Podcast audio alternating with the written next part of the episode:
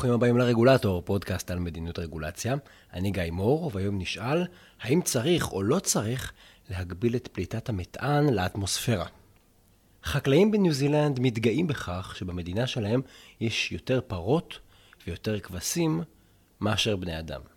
הניו זילנדים גם מאוד מתגאים באיכות התוצרת החקלאית שהם מייצאים לכל העולם. מעצמת ייצוא אמיתית. מצד שני, ענף החקלאות בניו זילנד אחראי לכמעט מחצי מפליטות גזי החממה של כל המדינה. והמקור העיקרי של רוב גזי החממה הוא בגזים שהפרות והכבשים האלה פולטות, כי הגזים האלה מכילים הרבה מטען. מטען מזיק לאטמוספירה, אבל ההשפעה שלו מוגבלת, כי הוא מתפרק הרבה יותר מהר מגזים אחרים. למשל, הוא מתפרק הרבה יותר מהר מפחמן דו-חמצני. ויש בעולם הסכמה כללית שצריך לצמצם את פליטות הפחמן הדו-חמצני, אבל ממשלת ניו זילנד לא ממש ידעה האם היא רוצה לטפל ואיך היא רוצה לטפל בפליטות המטען של הפרות והכבשים. עד שבנובמבר 2019 הפרלמנט של ניו זילנד העביר חוק שהתפרסם כחוק אפס פחמן, Zero Carbon. החוק החדש הזה קובע שעד 2050 יש להפחית לאפס את פליטות גזי החממה שנשמרים באטמוספירה. לחוק הזה, שחל על כל הגזים שנפלטים לאטמוספירה, יש חריג אחד, גז המטען. עבור מטען נקבע הסדר מקל ומיוחד. נקבע שעד שנת 2030 צריך להפחית את פליטת המטען ב-10% בלבד, ועד 2050 צריך להגיע להפחתה שהיא תהיה בין 24% ל-47%, וזה תלוי בכל מיני פרמטרים. אבל זה ממש לא להפחית לחלוטין, לא להפחית ב-100%, כן? זה להפחית אפילו פחות מחצי. מבין גזי החממה השונים, המטען קיבל אה, סוג של פטור כזה, או הקלה מאוד מאוד נדיבה. הוא לא צריך להגיע לאפס פליטות, זה מאוד מאוד נוח. מה שאנחנו רואים פה זו גישה דיפרנציאלית כזאת. היא מותאמת למאפיינים של הגזים השונים, והגישה הזאת נתמכה על ידי הוועדה להגנת הסביבה של הפרלמנט בניו זילנד. עכשיו, גם בלי להיות מומחה לגזים, שאני לא כל כך יודע איך קוראים לזה, גזולוג אולי, אמ, גם בלי להיות מומחה לגזים, מהצעת החוק ברור שיש הבדל מהותי בין גזים מסוגים שונים. אה, גם מבחינת ההשפעה הסביבתית שלהם, למשל יש גז שנשאר באטמוספירה הרבה זמן, גז שמתפרק מהר, וגם יש הבדל מבחינת המקורות והמנגנונים שיוצרים את הגזים.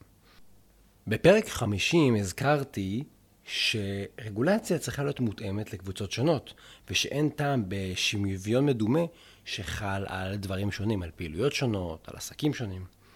אז הגישה הזאת לגבי שונות בין גזים יכולה להיות הגיונית. אגב, יש עוד סיבה טובה לגישה הדיפרנציאלית הזאת, שמבחינה בין המטען ליתר גזי החממה. וזה מנגנון היצירה של המטען. איך נוצר מתאן? אמרנו פרות וכבשים. בעלי חיים הם יצורים ביולוגיים, ולכן הם פולטים גזים. זה, ככה זה עובד, גם אנחנו פולטים גזים. ואם נשווה את זה רגע, מכונה במפעל, אנחנו יכולים להחליף אותה בדגם יותר חדש, אנחנו יכולים להתקין במסננים. היום, לפחות, אי אפשר לשים פקק על פרה. אגב, זה, הפליטות הן בעיקר פליטות אה, שהפרות פולטות מהפה שלהן ולא מהצד השני. בכל אופן, אם נקבע חובה מוחלטת לחסל את פליטות המטען, חובה כזאת תטיל על החקלאים הניו זילנדים דרישה פשוט לא הגיונית ולא מעשית. פה נכנס שאלה, נכנס שאלה מאוד מעניינת אגב. היחס בין הדעה של הציבור לבין הניתוח המקצועי. כי הגישה הדיפרנציאלית הזאת, לא כולם מסכימים איתה. למשל, היו ארגונים סביבתיים שדרשו להגיע לאפס פליטות פחמן של כל סוגי הגזים עד 2050, בלי חריגים ובלי לתת כל מיני הקלות למטען. והקבוצות הסביבתיות הן לא היחידות. כשעשו הליך שיתוף ציבור סביב הצעת החוק הזאת, אז בסביב הנוסח המקורי, 91% מהמשיבים שהתייחסו, ענו שהם תומכים ברף גורף, שהוא יהיה אחיד, של אפס פליטות פחמן עד 2050 לכל הגזים. במילים אחרות, זה גם הארגונים הסביבתיים, אבל גם הציבור הרחב, שהיו בעד רף פליטות אפס גם למתאן. אז, אז למה זה לא קרה? כנראה שגם הרגולטור המקצועי וגם המחוקקים חשבו והחליטו אחרת. אגב, צריך להגיד, מהצד השני, החקלאים טענו שבכלל לא צריך להגביל את פליטות המטען, שאין לזה שום בעיה, או שהם מבינים שיש בעיה, אבל שזה לא מעשי. בקיצור, צד אחד היה בעד הגבלות, צד שני היה בלי הגבלות, והמחוקקים והרגולטור המקצועי עשו משהו שהוא פחות או יותר באמצע. כמובן, אתם מבינים שלדעת החקלאים, המגבלות שנקבעו בסוף הפשרה הזאת הן מוגזמות, כי גם העלויות גבוהות, והן הרבה מעבר ממה שצריך מבחינה סביבתית, ויש להם את כל מיני טיעונים שלהם למה מטען זה לא כל כך נורא. עכשיו פה נשאלת השאלה, למה הניו זילנדים בסוף החליטו להתייחס למטען באופן נפרד מיתר הגזים? הרי אמרנו, 91% מהמשתתפים מהציבור אמרו שצריך רף של אפס פליטות גם למטען. התשובה בעיניי היא די ברורה. החלטות מקצועיות טובות הן לא עניין של רוב ומיעוט. זאת אומרת, זה שאנחנו עכשיו נתכנס בחדר, כל הציבור, ונצביע על איזשהו נושא מקצועי, זה שהרוב אומר משהו זה לא אומר שהוא נכון. וצריך להגיד במה יש יתרון לציבור הרחב, ובמה יש יתרון לאנשי מקצוע. וצריך לשלב בין הדברים האלה. הרגולטור במקרה הזה בדק את השפעות גזי החממה השונים, והוא מצא שלא צריך להפחית את שיעור הפליטה של מתאן לאפס כדי להגיע ליעדים הלאומיים שאליהם ניו זילנד התחייבה באמנת פריז. הוא ראה את התמונה הכללית והוא אמר איך אני מרכיב תוכנית שמביאה אותי ליעד הזה. למשל, הוא ראה שדרישה להגיע לאפס פליטת מטען תהיה מאוד מאוד יקרה ולא הכרחית בהכרח. אז חשוב לשתף את הציבור, חשוב לשמוע, אבל החלטה איכותית צריכה להתקבל על סמך הנתונים וההשפעות האמיתיות של המדיניות, ולא על סמך דעות ועקרונות מופשטים. אגב, דיברנו בדיוק על הבעיה הזאת בפרק 10, על למה הכבלים של אפל נהרסים כל כך מהר, וגם שם עלה הנושא הזה שלפעמים ההחלטות הן מבוססות על עמדות עקרוניות ומופשטות, ולא על נתונים ומה קורה באמת במציאות. אז אם אתם שואלים אותי, הסיפור הוא כזה. אני מאמין גדול בשיתוף ציבור, מאמין גדול בלשמוע אנשים אחרים, אנשים שלא מסכימים אותי, אני, אנשים עם זווית אחרת ועמדות שונות ואינטרסים שונים, אבל בסוף החלטות מדיניות הם לא עניין של פופולריות. העובדה שחלק מהציבור הוא נגד או בעד משהו, זה לא סיבה לכופף את הרגולציה המקצועית. בסוף יש מדע, יש איזושהי סיסטמה שאמורה לעמוד מאחורי ההחלטות שלנו. ובהחלט אנחנו צריכים להיות קשובים לציבור ולצרכים שלו ולמה שהוא מביע, אבל אם אנחנו נקבל החלטה מזיקה, שהיא, בגלל שהיא שגויה מקצועית, רק בגלל שהרבה אנשים חתמו על עצומה או משהו כזה, זה רע, זה מזיק. זה שיצאתם עכשיו להפגין בעד משהו שיזיק לכם, הרגולטור לפעמים צריך לקבל את ההחלטות הלא פופולריות. ואם אנחנו נגיד לרגולטור שהוא תמיד צריך לקבל את ההחלטה שהציבור יחבק אותה עליה, עליה, גם אם היא החלטה מזיקה, זה נקרא פופוליזם, זה לא מקצועיות.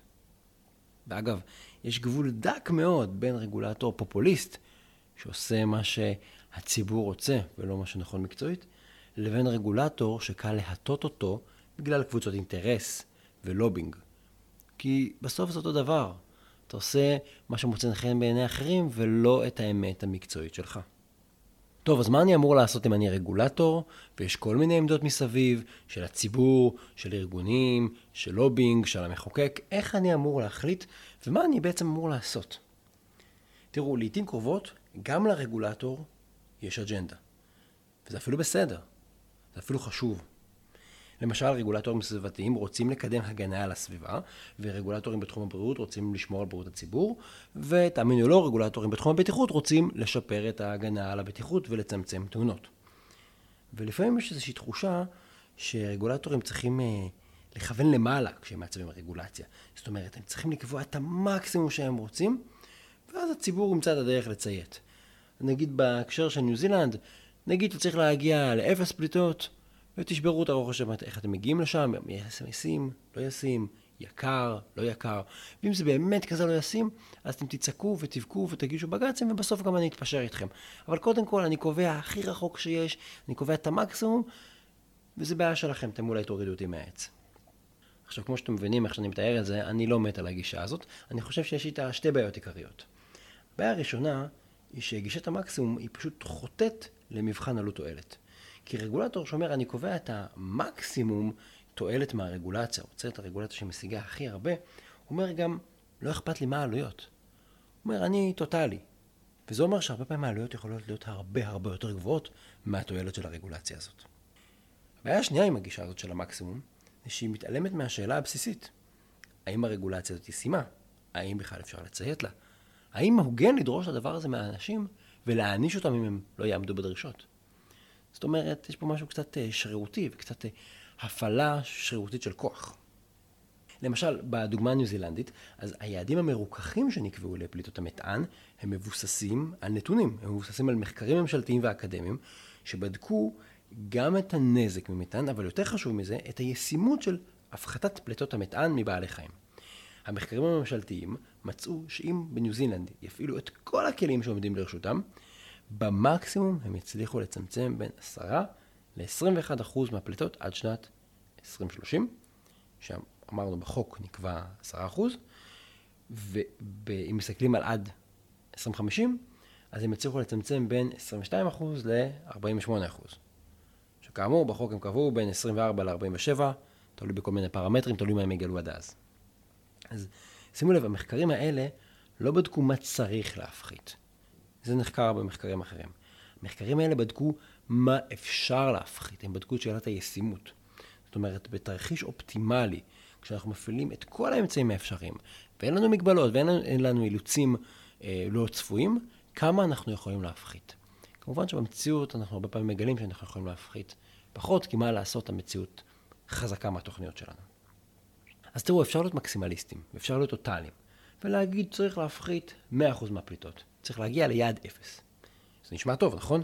זה יעד אגרסיבי, 0 זה גם איזה מספר עגול, וגם זה הולך עם, ה, עם, ה, עם דעת הציבור הפופולרית, נכון? אמרנו, 91% מהציבור אמרו שהם בעד. אבל אם זה לא אפשרי, התוצאה פשוט תהיה עגומה. אה, ואם אנחנו נאכוף את הדרישה הבלתי אפשרית, אנחנו פשוט נדרוס את השוק, אנחנו נהרוס אותו, אנחנו גם נפגע באמון הציבור. ואם לא נאכוף את הדרישה הבלתי אפשרית, נקבע אותה ולא נאכוף, אז מי שיציית ייפגע ויפסיד, זאת אומרת, אנחנו מענישים דווקא את הצייתנים, את מי שבסדר, ומי שלא יציית, ייהנה מהיעדר האכיפה, יהיה לו יתרון לא הוגן. ואז אנחנו יוצרים פה אפליה, איפה ואיפה כזה. זאת אומרת, איך שלא מסתכלים על זה, כשאני קובע דרישות בלתי אפשריות, זה רע. אין, אין, ברגע שזאת ההחלטה שלי, כל האופציות הן די על הפנים. ובעיניי, אם מסתכלים רגע על כל המקרה הזה, אז החוק הניו זילנדי הוא דוגמה טובה. הוא דוגמה לרגולציה דיפרנציאלית. היא מבוססת נתונים. הם הלכו על מה שנכון מקצועית ולא הלכו על מה שקל או מתיישר לפי הלחץ הפופוליסטי. הם הלכו על דרישות שאפשר ליישם. בעיניי יש פה שיעור חשוב בשביל קובעי מדיניות. לעשות את מה שנכון ולא את מה שאחרים מצפים ממך ולא את מה שנשמע טוב, אלא מה שבאמת יעשה טוב. זהו, עד כאן להיום, תודה שהאזנתם לעוד פרק של הרגולטור, אני גיא מור. אתם מוזמנים להיכנס לאתר רגולטור.אונליין, יש שם את כל המידע על הפרק הזה, כולל לינקים לעוד מקורות ולינקים לפוסטים אה, קשורים שפרסמתי בנושא. אתם מוזמנים כמובן לעקוב דרך הטלגרם ודרך הפייסבוק ודרך טוויטר. אה, מתפרסמים אה, פרקים ופוסטים כל שבוע. בנוסף, ואני רוצה להגיד תודה רבה לעומר קרן על עריכת הסאונד. התכנים כמובן משקפים את דעותיי בלבד.